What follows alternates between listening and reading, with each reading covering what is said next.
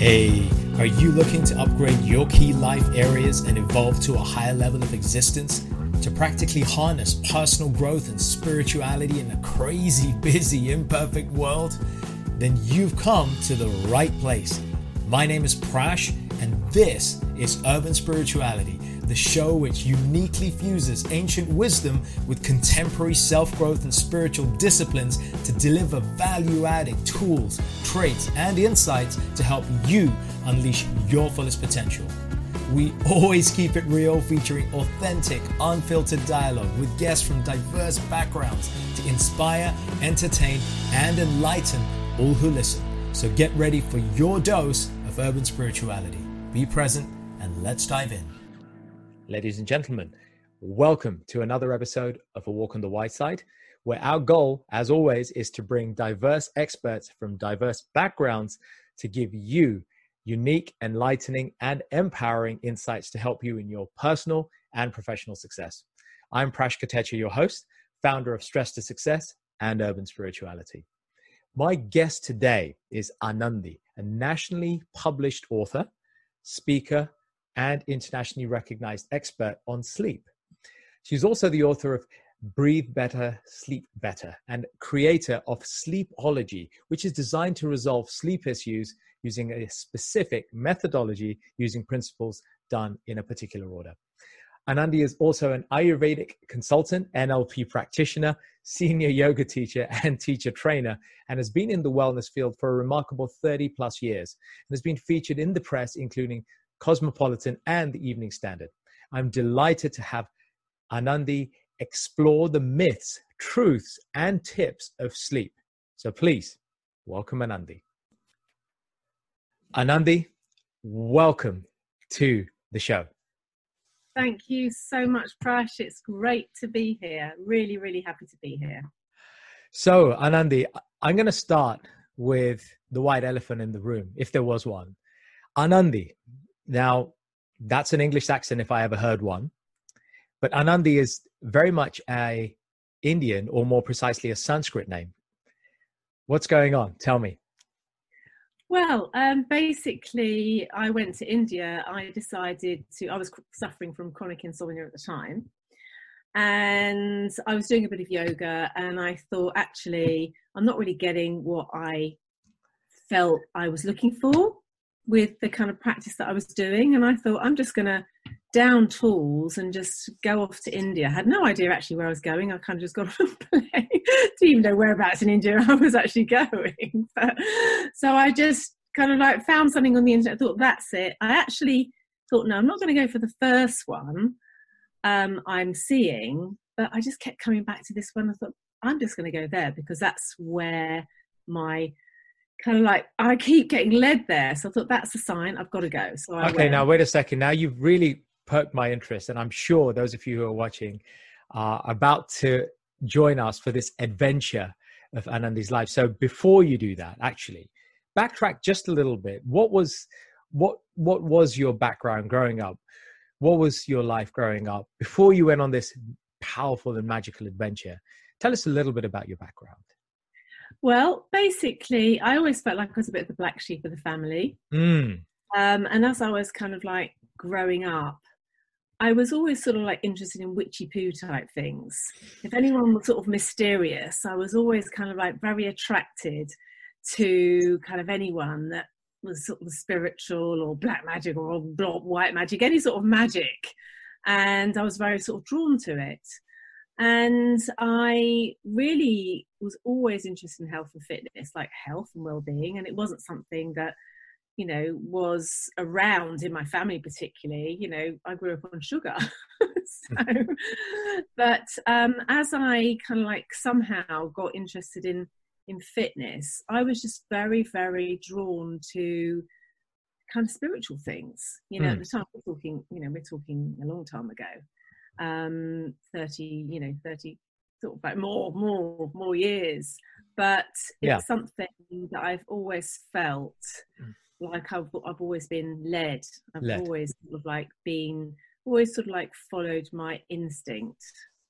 And yeah. Well, let, I mean, this is what this is. This is the interesting dichotomy that I see when when we first connected. You are quite the consummate professional. You are on LinkedIn. You have a great presence. You do great work with organizations, individuals, uh, corporates, so on and so forth. And yet, when I hear you speak, I hear this deep, profound sense of knowing, this, this adventurer.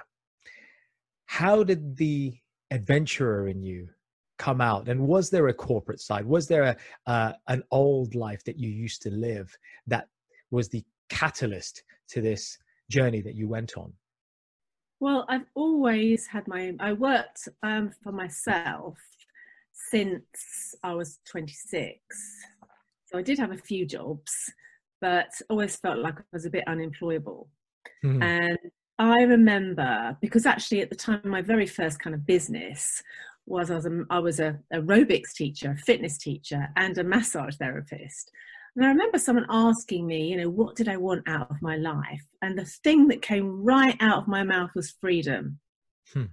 I always wanted to be free. I never wanted to be ball and chain to an office, ball and chain to a couch, ball and chain to a studio. I never want to be ball and chained anywhere. And I kind of like set, I've always set my businesses up for me to be able to travel. I did have a business, I had a beauty business actually and I kind of like set that up so it kind of ran itself. Right. And it was incredible because I was able to travel, you know, I'd go off to India for a couple of months. And then, of course, the Italy thing came up.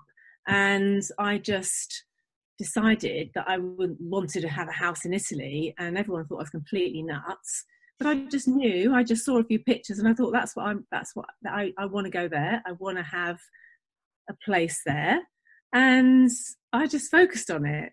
I had no money, and I just kind of like you know when I showed my parents the house, it was all tumbled down. It was like trees growing out in the middle, and you know I kind of thought I'd save the house, but uh, I had to knock most I had to knock most of it down. Hmm.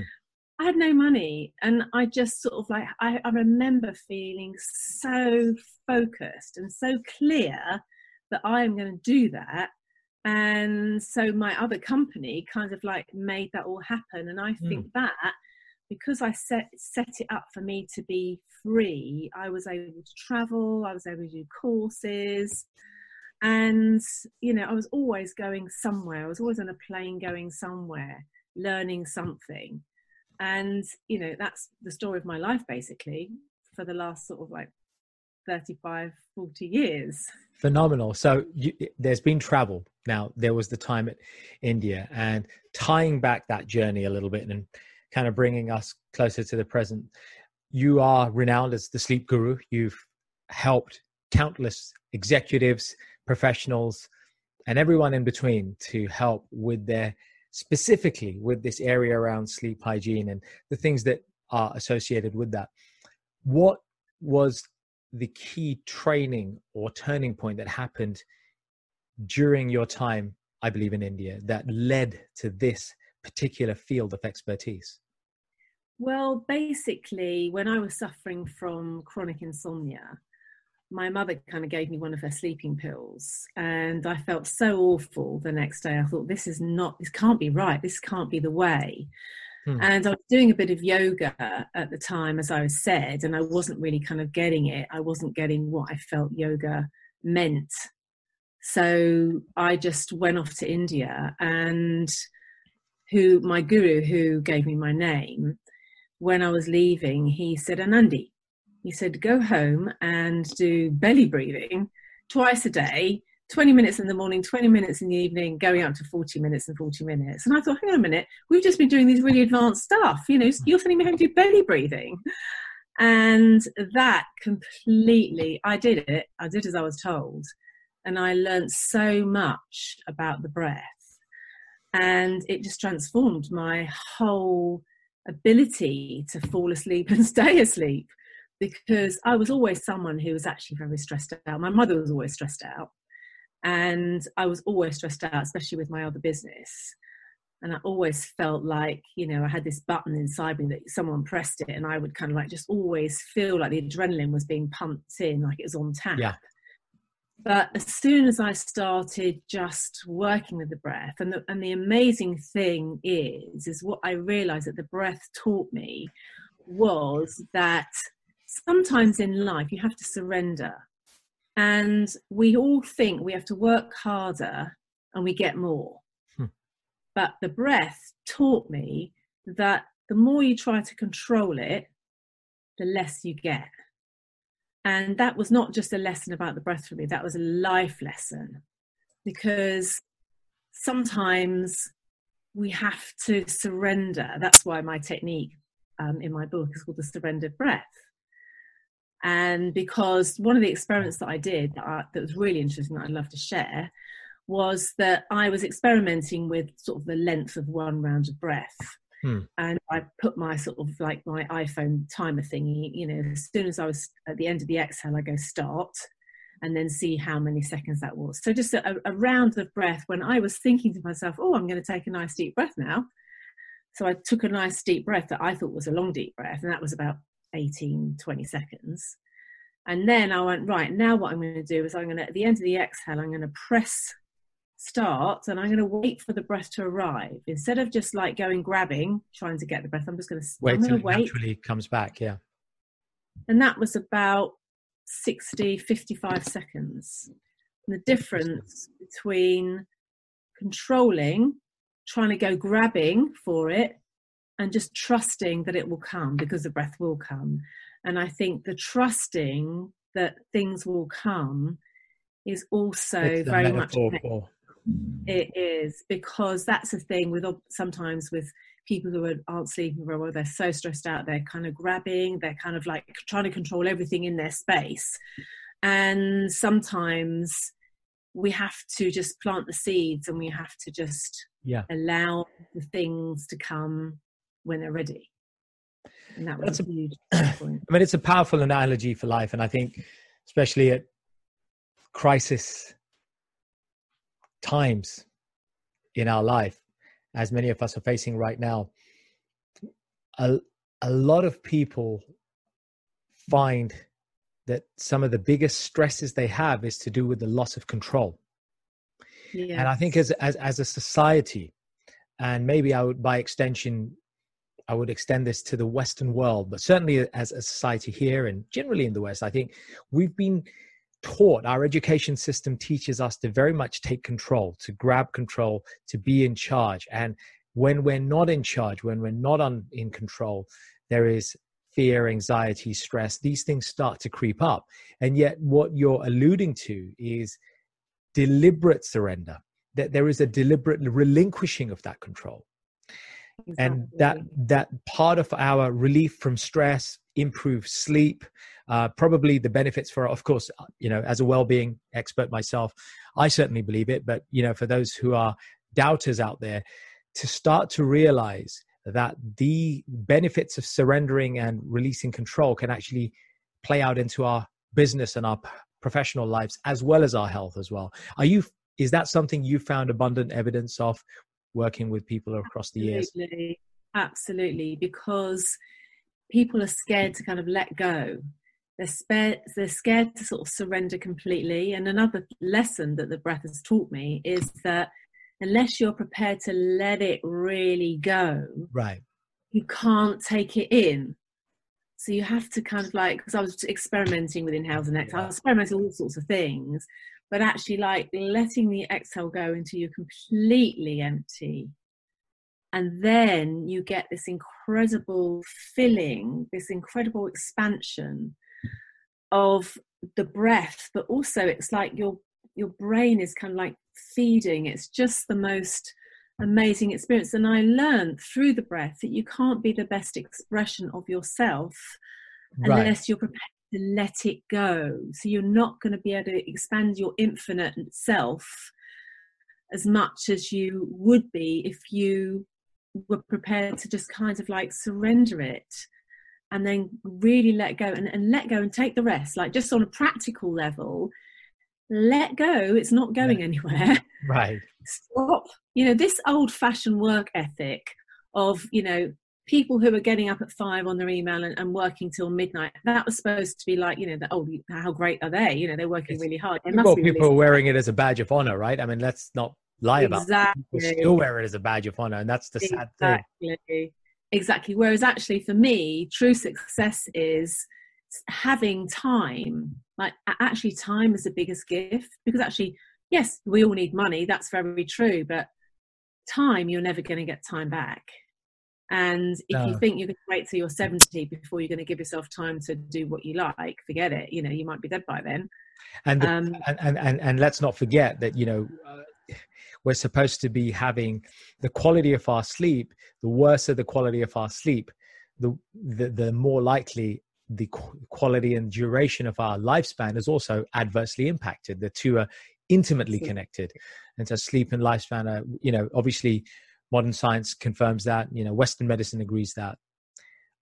But what what fascinates me is your approach. We've in these in these short minutes that we've been speaking not once have i heard you talk about prescribing or suggesting certain sleep pills. I've not talk, heard you talk about allopathic treatments and pathways that obviously exist in abundance. And that's what i find fascinating about what you have in your toolbox because you've taken it seems that you've taken an approach which is very different. And i wanted to ask you this uh, if i may anandi. Now i know you're the author of a well-renowned book on sleep breathe better sleep better. And that book that you've authored you talk about a i guess a technique sleepology.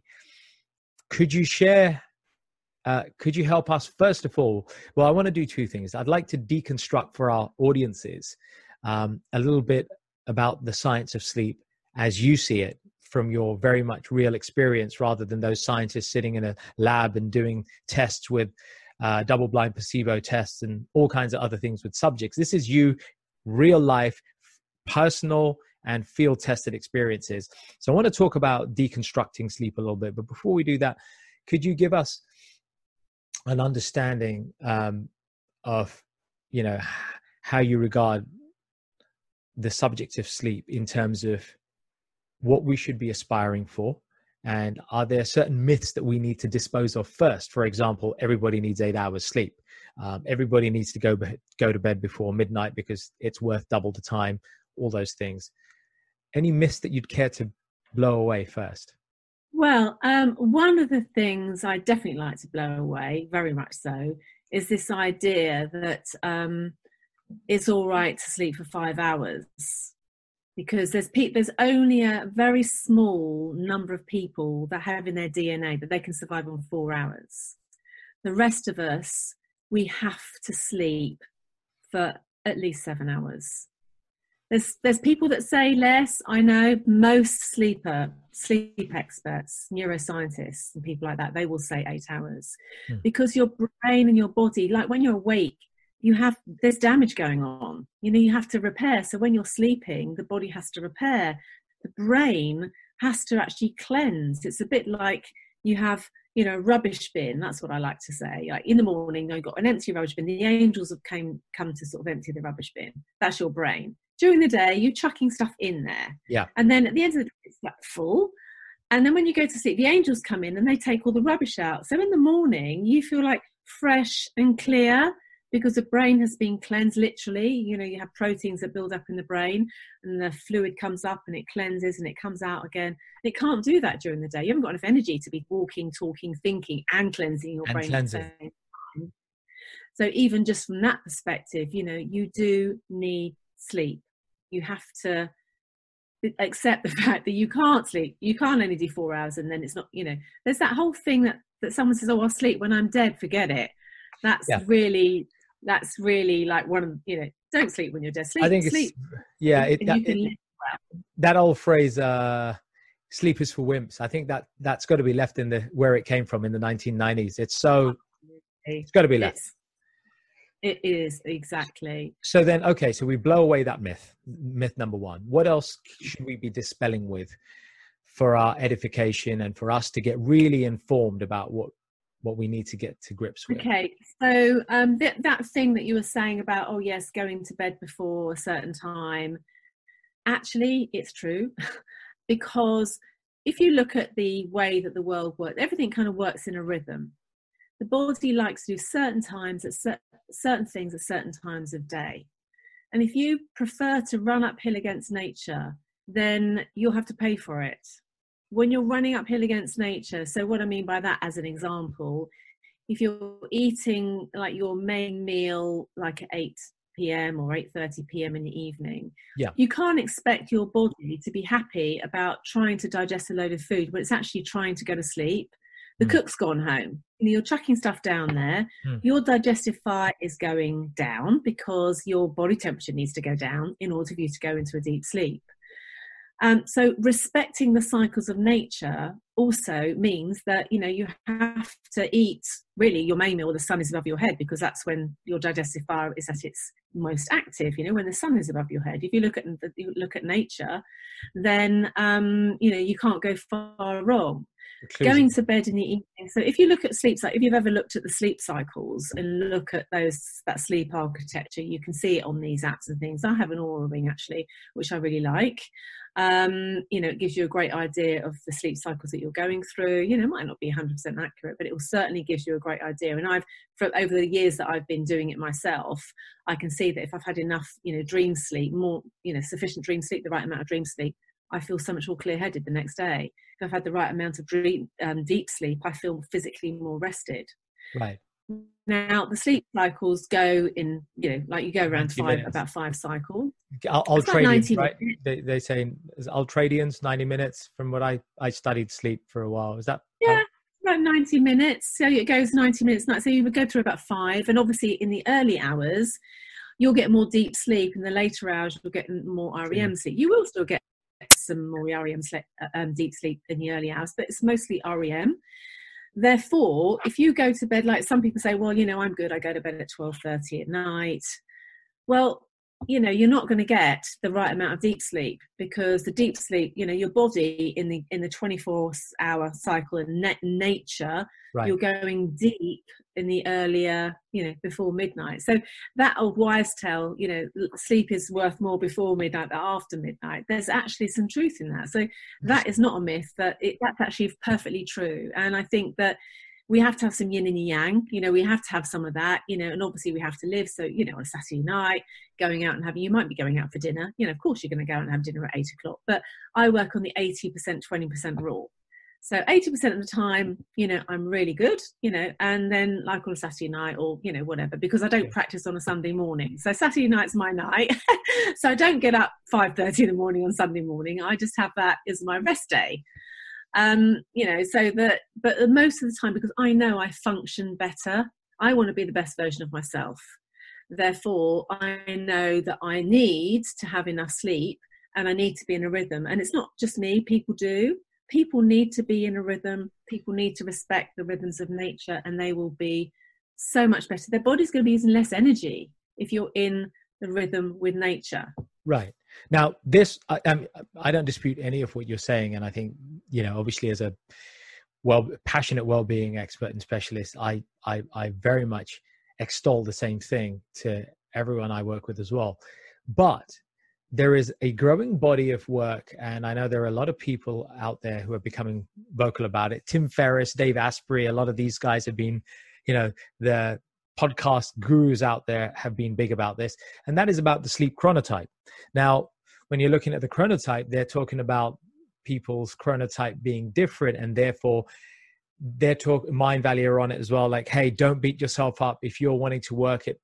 So there is a body of school, body of thought that says, hey, don't try and force yourself to be productive and super on it during the day. Maybe your time is after people go to bed, after seven o'clock in the evening, eight o'clock.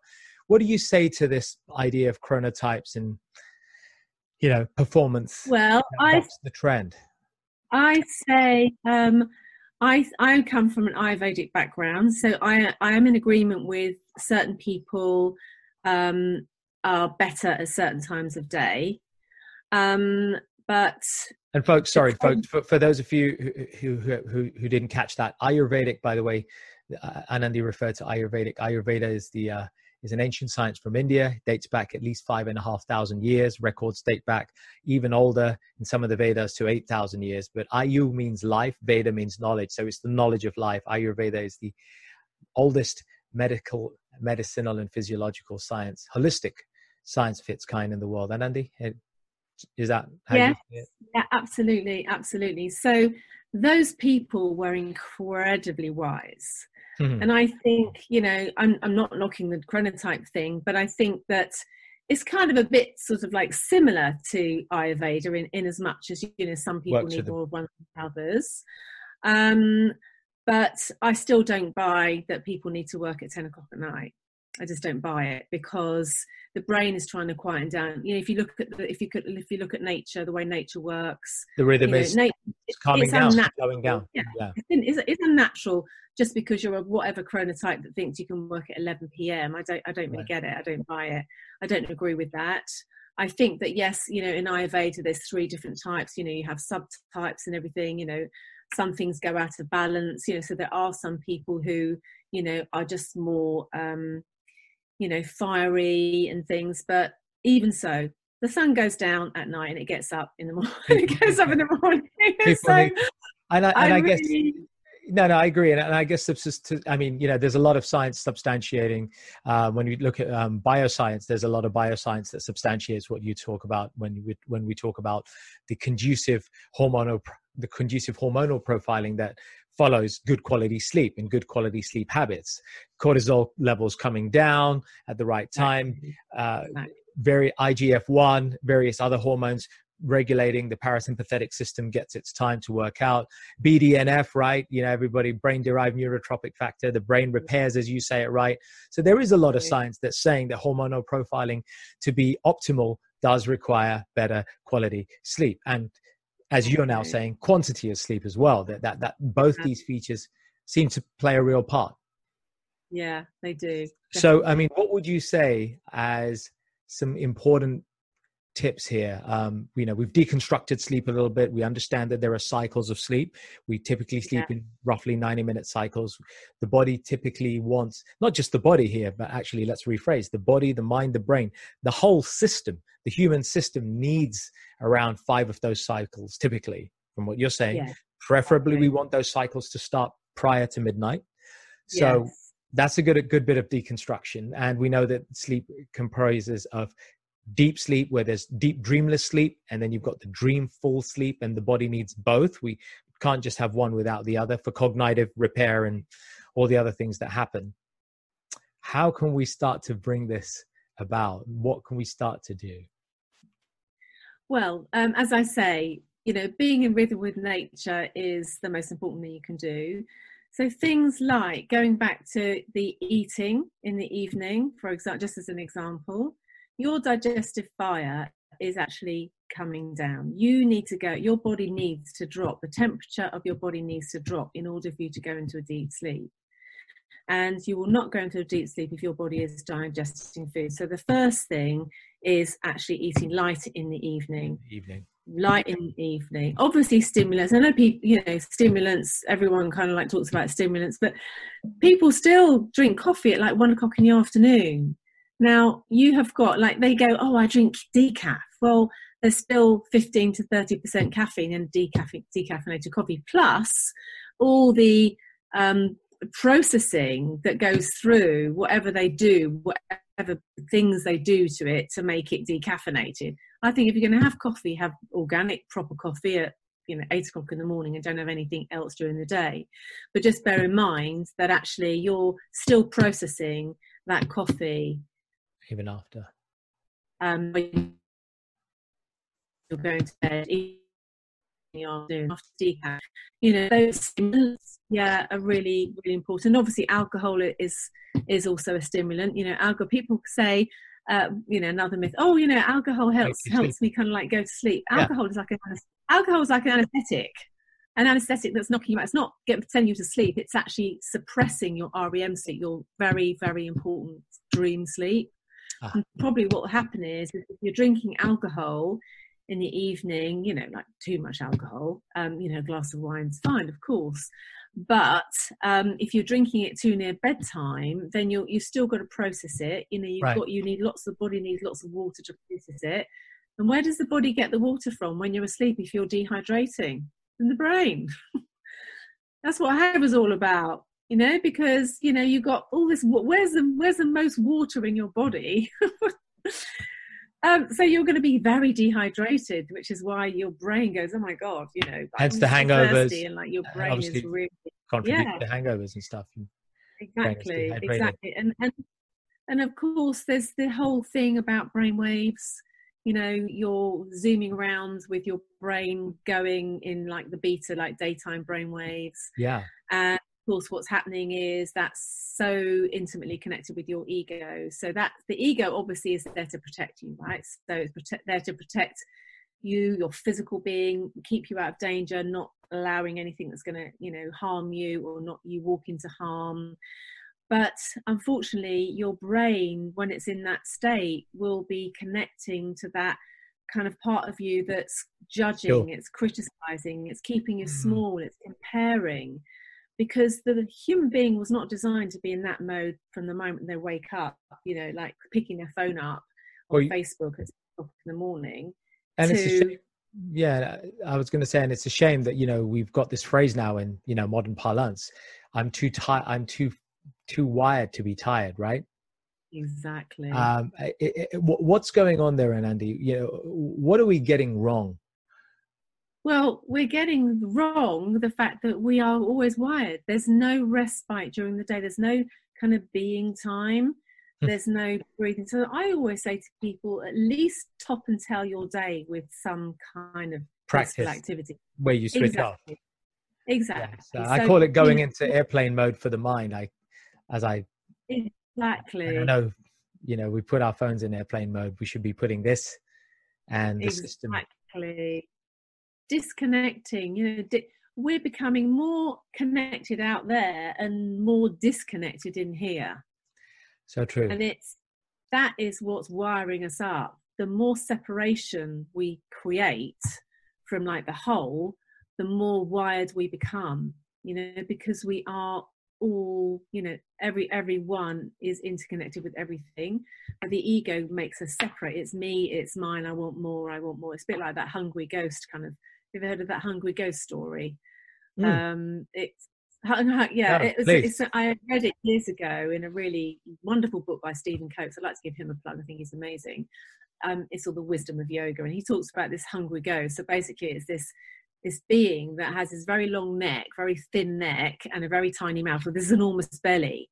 And he's never satiated, so he can only have small bites of things, but he's still never ever satisfied. And I think that's what the ego's doing. It's like we want more, and we want more, and we want more, and we want more. We're never actually right. happy being with kind of what we've got. You know, looking forward. You know, we never kind of appreciate kind of like you know no. in fact now is one of the times during this time you know in this time of pandemic when we've got to be at home we've we've got to do a lot more being and be happy with kind of what we've got you know and um but generally speaking i think this running around never being satiated we've always got to have more is keeping us very wired and we're stressed because stress the definition of stress really is the fact that you you haven't got what you want so you're stressed. You know, stress is there because you don't actually have what you want. And when you're constantly in that stress and the brain is going round and round and round in beta the whole time, you are really not going to be able to wind down very hmm. easily. It's going to be very hard for you to wind down. You're going to be wired and you won't be able to go to sleep when your brain is doing that, which is why you need to at least have some kind of top and tailing of the day, of some sort of wind down, at least in the morning.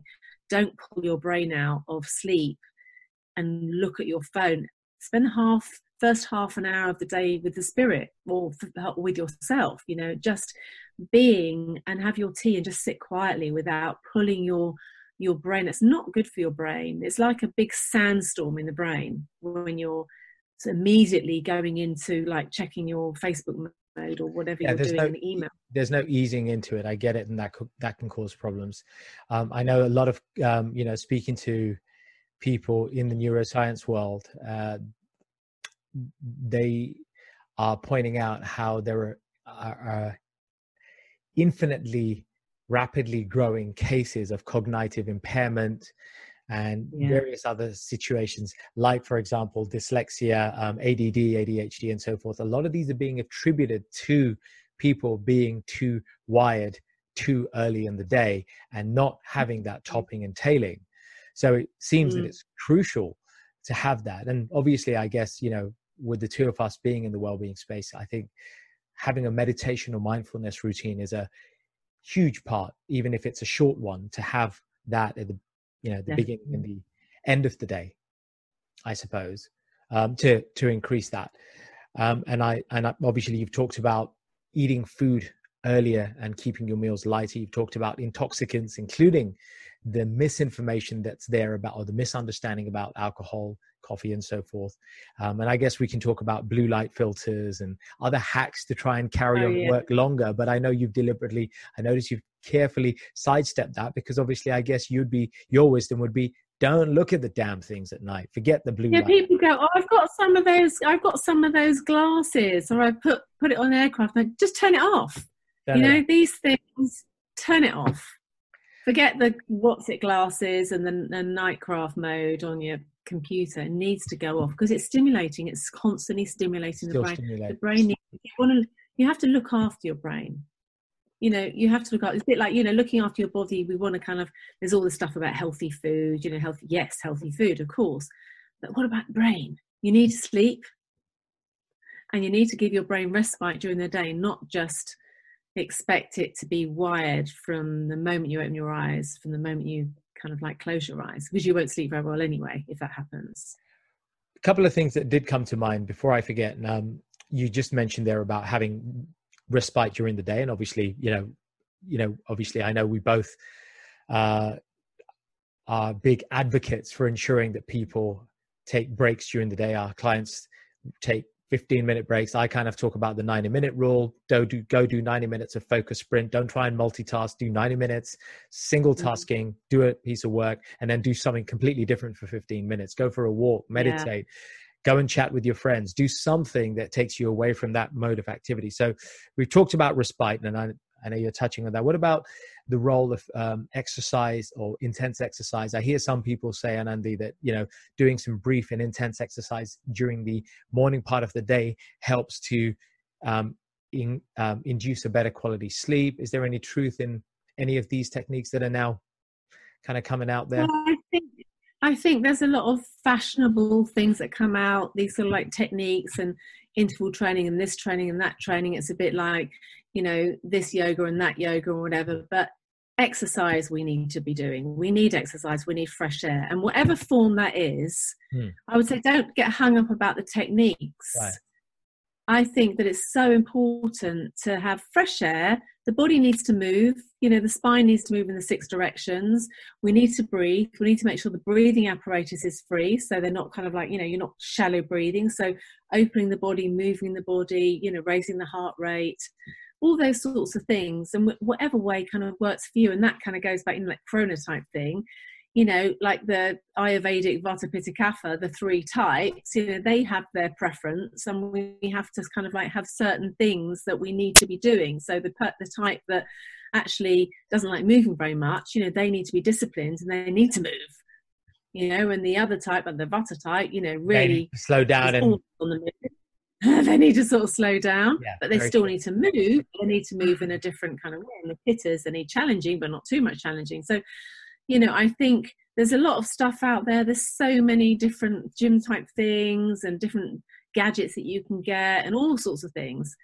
But I think keep it simple.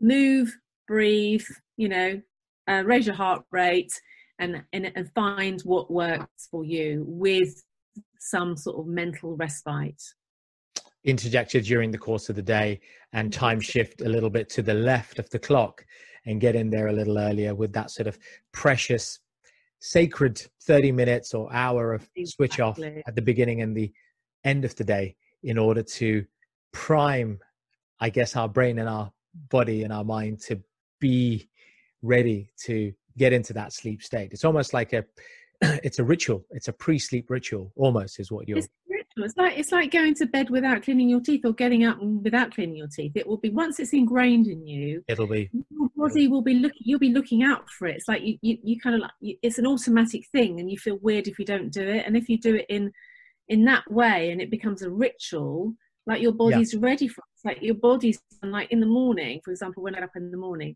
I don't keep pressing the snooze button. The alarm goes off and I get out of bed because and I'm I'm ready to I'm ready, you know, I'm ready to get out of bed at that time because that's half the work. The fact that I'm in a rhythm, that's half the work done for me. My body's looking out for it.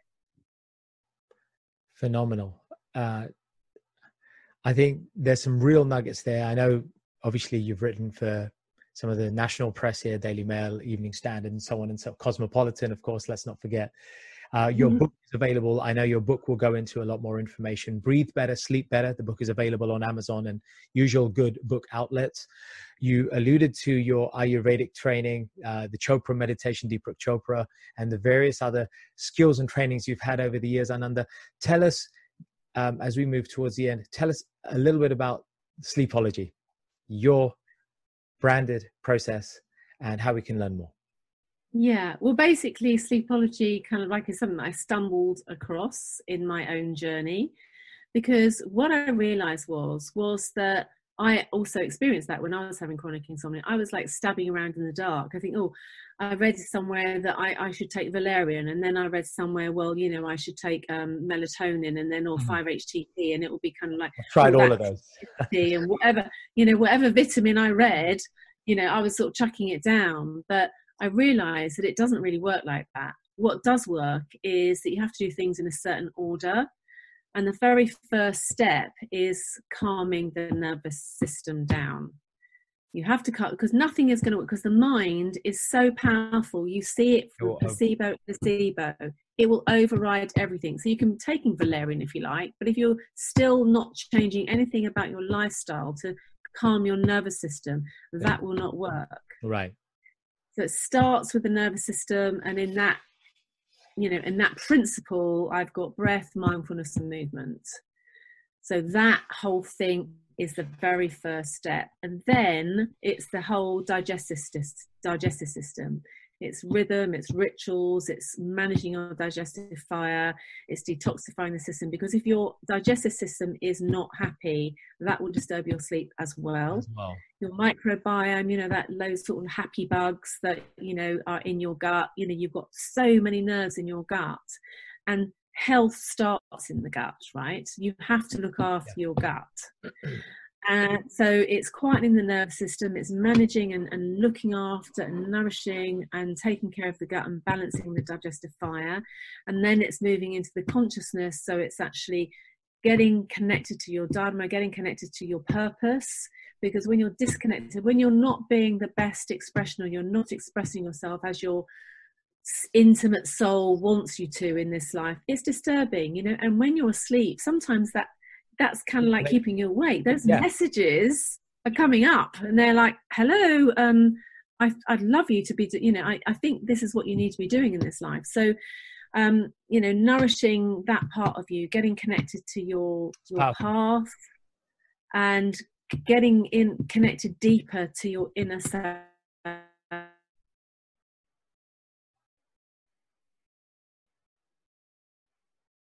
many people that needs nourished in order to be taken in order for your body to have the energy to take you into a deep sleep.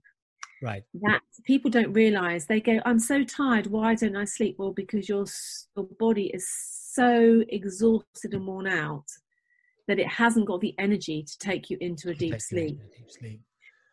So that's kind of like the the the process that I've kind of made it into the step by step because it needs to be done in that order. You can't put the nourishment in. You will not be able to sit and meditate for a start. I can tell you if your nervous system is all over the place, you will not be able to sit for more than one nanosecond. So you have to kind of work on that first. Right. And then you work through the whole digestive thing. And then you can then go, right, okay, I'm a bit calmer. This is all happy. Digestive system is really happy now I can actually get the nourishment out of my food because my digestive system's working properly. And now I'm able I'm to able be to. quiet enough to listen to the stuff that's coming from somewhere deeper in yourself. And that's the beauty of what you've described. Sleepology doesn't just impact our sleep, and it's not a quick sleep fix. It's actually a life fix in some ways because once you it get is. sleep right, a lot of those a lot of the latter part of the processes in the sleepology process speak to our dharma speak to our connectedness our purpose. And therefore really it's also connected to our performance in the day. You know and there's an intimate connection between our sleep our performance how we show up for others how we show up for ourselves and who we bring to the table each time we mm. turn up and you know how we interact with people. So i think it's a really powerful process obviously people can go access the book but you do have a program if i'm not if i'm not mistaken you have a special sleepology program and there is something special that you wanted to announce uh, do you want to just describe yeah. the program briefly um, yeah basically yeah, the program is um, it's called Sleep Mastery, and it's a ten week program. So I'm basically taking you through step by step. So there's a one to one with me because one of the things, the most important things, is to actually work out where the imbalances are. So it's not just kind of going through the program because it's bespoke because everyone has slightly different needs and there's going to be slightly different causes for the sleep issues. So we have to do the inquiry first. It's a deep inquiry. Right. And then there's coaching and there's recorded content and it's a, it's a program. It's a 10 week program. Right. Um, so anyone's, anyone who's coming on through here, there's a 10% discount. Um, but just, just come to me and let me know where you um, heard about it and I will give you the information. But it, it does work. It's a process and if you're ready to really you know it's not for it's not for you if you're not ready to dedicate a bit of time to your well-being. Right. But if you are ready to go right actually i'm really ready now then this is the program because it's very kind of like holistic and complete. It, i'm not just going to tell you to just do a bit of sleep hygiene um, and take a few valerian for sure. Yeah and that's i think that's what's attractive about it. You know you, you have a deep care for the people you work with. You're bringing 30 plus years of knowledge and wisdom and training and stuff that you've seen work and it's holistic. It, it works at, as as does ayurveda. It works holistically as and it treats the human being as a whole. It doesn't just try and separate one part and try to dissect things. It treats that person as a whole and i think that's where its success lies. And mm. obviously folks as you've heard there anandi is offering a special additional 10% for anybody who quotes this interview on stress to success or urban spirituality. So go take advantage of that. Reach out to Anandi. We'll leave the links below for that. Anandi, what have you got on the radar? What's happening uh, for the rest of this year? Any particular things you'd care to share? Well, um, I did have quite a few things going on for the rest of this year. Wow. Yeah. but um, no, um, most of my retreats are in Italy. But I do still have one in Italy in the diary still. Um, the retreats are beautiful. They're five nights. It's a whole. It's not like a yoga retreat, just like yoga morning and evening. We've got theory we've got one to ones, there are practices, you know, it's very healthy food. We have a proper chef, we have Ayurvedic food, um, and you have program to go home with they're usually really amazing events i do hope that that one will still go ahead in september um, so yeah that's that's sort of the main thing on the radar unfortunately the other things have got cancelled because of the pandemic but um, that's okay because um, I know that one thing we all need is better quality sleep. So the demand will be there. Obviously, your trainings in corporates are there as well. So, folks, again, yeah. those of you who are tuned in, some of my um, leadership friends, if this is of interest, do feel free to reach out to Anandi. Again, the links will be within this interview. So go check them out and reach out to Anandi and see if she can help you. And on that note, Anandi, I want to thank you for giving your time and sharing a glimpse of the insights that I think can really make a profound impact, positive impact on the lives of everybody who chooses to take them up, and also for blowing up, blowing away some of the myths that many of us may have been carrying around, to really pave the way for a more empowered conversation about sleep and to be able to help us to understand the far reaching impact of that sleep on stress, productivity, obviously, an area of my specialism, and how we can start to really integrate sleep as part of a holistic approach to life. More needed now than ever, I think. And for those yeah. of you who are on lockdown, what better time than now to start to study some of this stuff, take on board this course, and really start to get to grips with some of this. So, Anandi, the opportunity awaits with Anandi. Go reach out to her. And of course, mm-hmm. last but not least, for those of you who are ready to take your organizations through this crisis and who want that additional support to help your workforces with their well-being their stress levels their resilience help the leadership teams with the challenges they're going through the additional challenges do feel free to get in touch because we have some programs that we can work with you on tailored like anandi's to your needs to help you to work through this difficult period and really get your workforce and your leaders out of this with the right level of well-being and mindset support that you truly deserve and that you all need. So we're we're both at your services. Anandi thank you. It's been a pleasure. Thank you. Namaste. Namaste it's been a pleasure thank you all for tuning in and we will catch you on the next episode. Leave your comments. Don't forget to care and share.